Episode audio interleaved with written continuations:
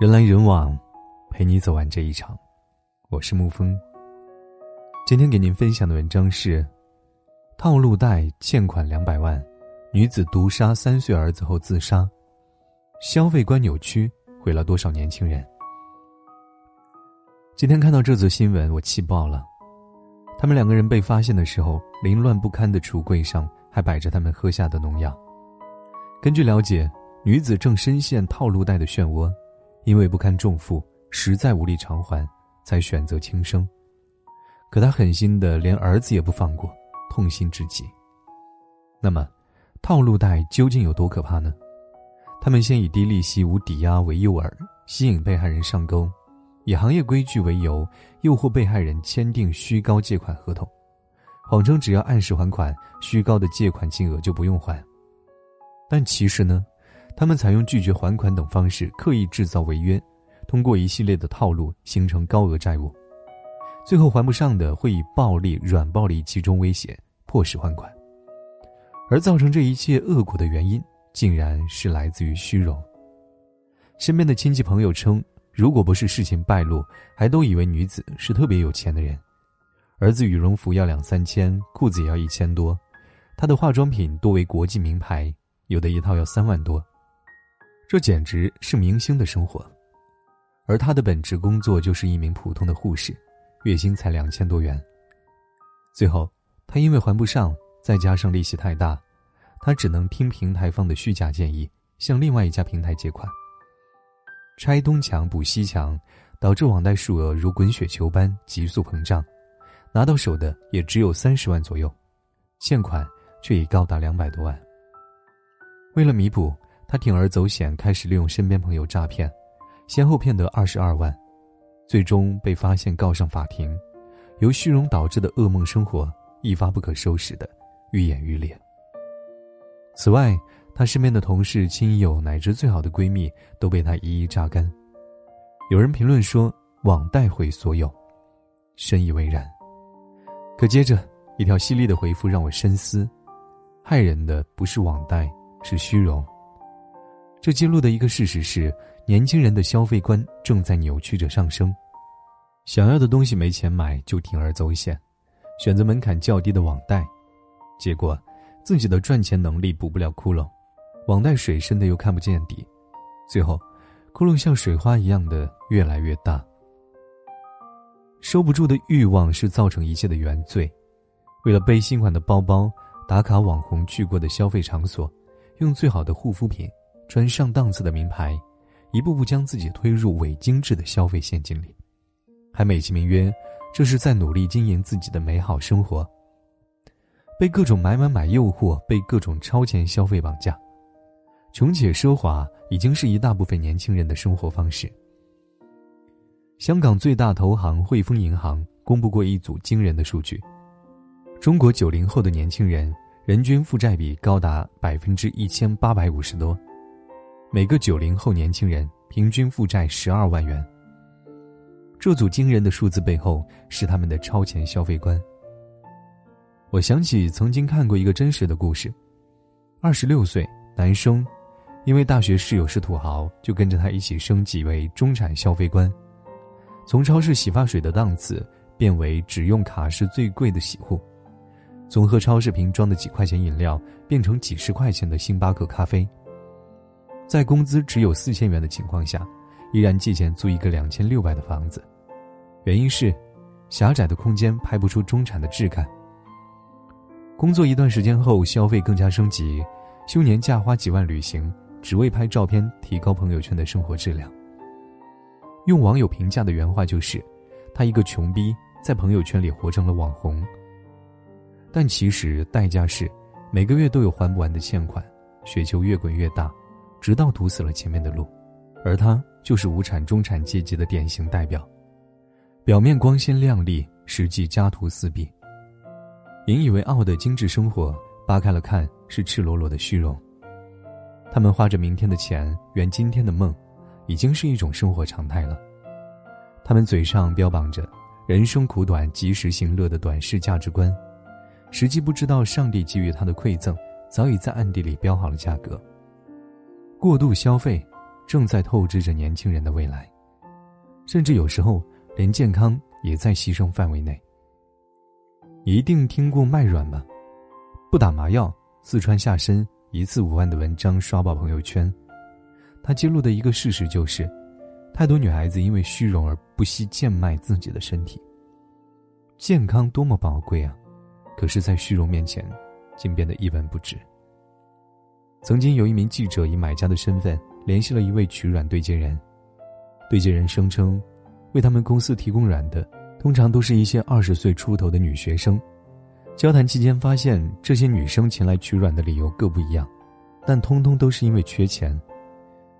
有的可能是看中了一款奢侈品包包，有的因为一部手机，还有的更离谱，就是觉得身边人都比自己有钱，所以要赚点快钱。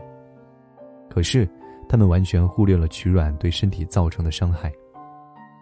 曾经有一个二十三岁的女孩，就因为连打十七天的促卵针，加上手术不当，丧失了生育能力。体内千疮百孔不管，剧烈疼痛忍着，只想拿到钱，去满足虚荣。去填满贪婪，去过一些伪精致的生活，太令人心痛了。若地狱有入口，其中一个必是虚荣，虚荣是导致无节制消费的根本原因。欲壑难填，身心疲惫，过度消费就是陷阱。你没有多大的本事，却偏偏要超过自己消费水平的物质生活，最终也会沦为消费的奴隶。你超出预算花的每一分钱。都是在为以后的生活制造障碍。从你向虚荣、贪婪低头的那一刻起，就在一步步的跌入深渊。生活永远是生活，它不会变成蜜糖。你对金钱无节制的索取，最终只会被金钱反噬。当你把自己的消费意识和能力摆在天平的两端，让他们保持平衡一点，才不会有被打翻的狼藉。而那些早早懂得要节制欲望的人。过得怎么样呢？身边两个朋友的经历也让人唏嘘。他们两个是大学同学，毕业之后还一起租房，工资也差不多，起点可谓是一样。但另外一个呢，平时花钱大手大脚，什么都要最好的，不惜分期也要买扫地机器人、戴森吸尘器、戴森卷发棒，经常为了立精致女生的人设，买一些不太需要但拍照好看的小东西，拍完照就扔。理由是，女生拍照的道具跟衣服一样，不能第二次出现。还会点一大堆外卖，把包装盒扔掉，再放在自己北欧风的餐盘里，声称是自己做的，目的就是为了收获朋友圈的点赞。而另外一个女生呢，平常粗茶淡饭、节衣缩食，虽然清淡但也健康，虽然朴素但也干净，沥脏了用商家做活动九块九包邮的拖把，虽然费力。但锻炼了身体。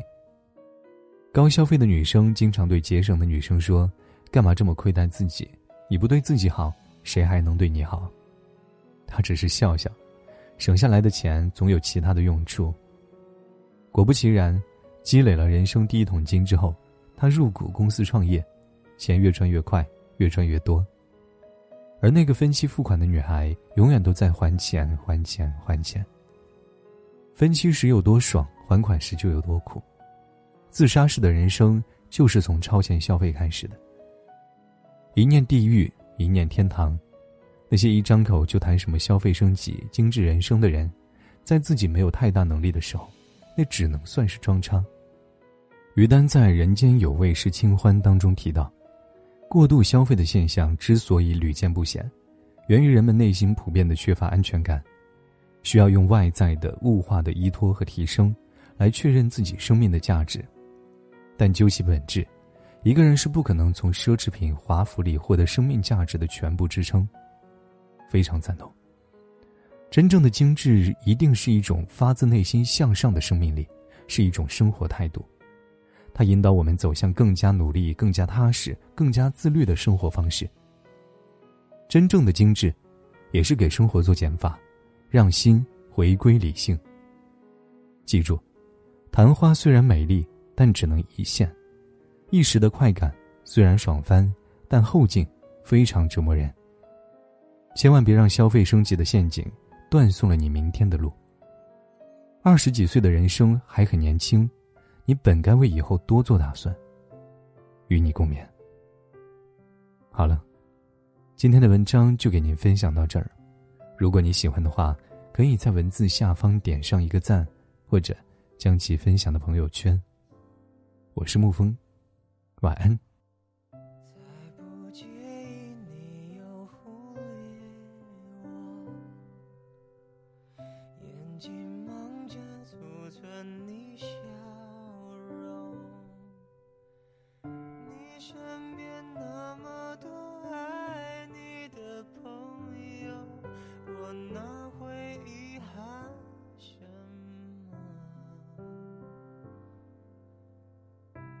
在乎你偶尔的沉默，耳朵听见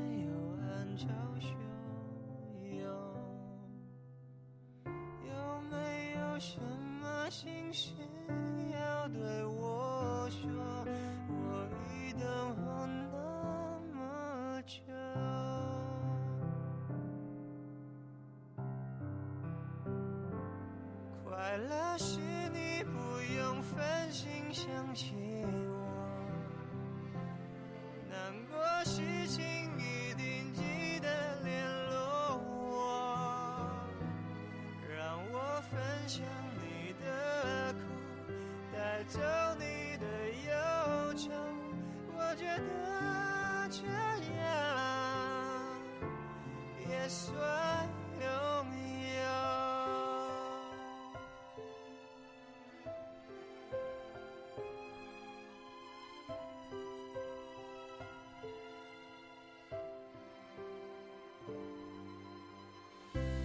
在乎你偶尔的沉默，耳朵听见有暗潮汹涌，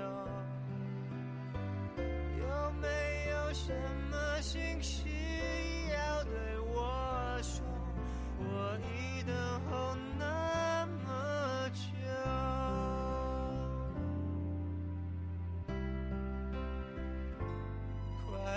是你不用分心想起我，难过事情一定记得联络我，让我分享你的苦，带走你的忧愁，我想拥有你，一切是什么快乐？是。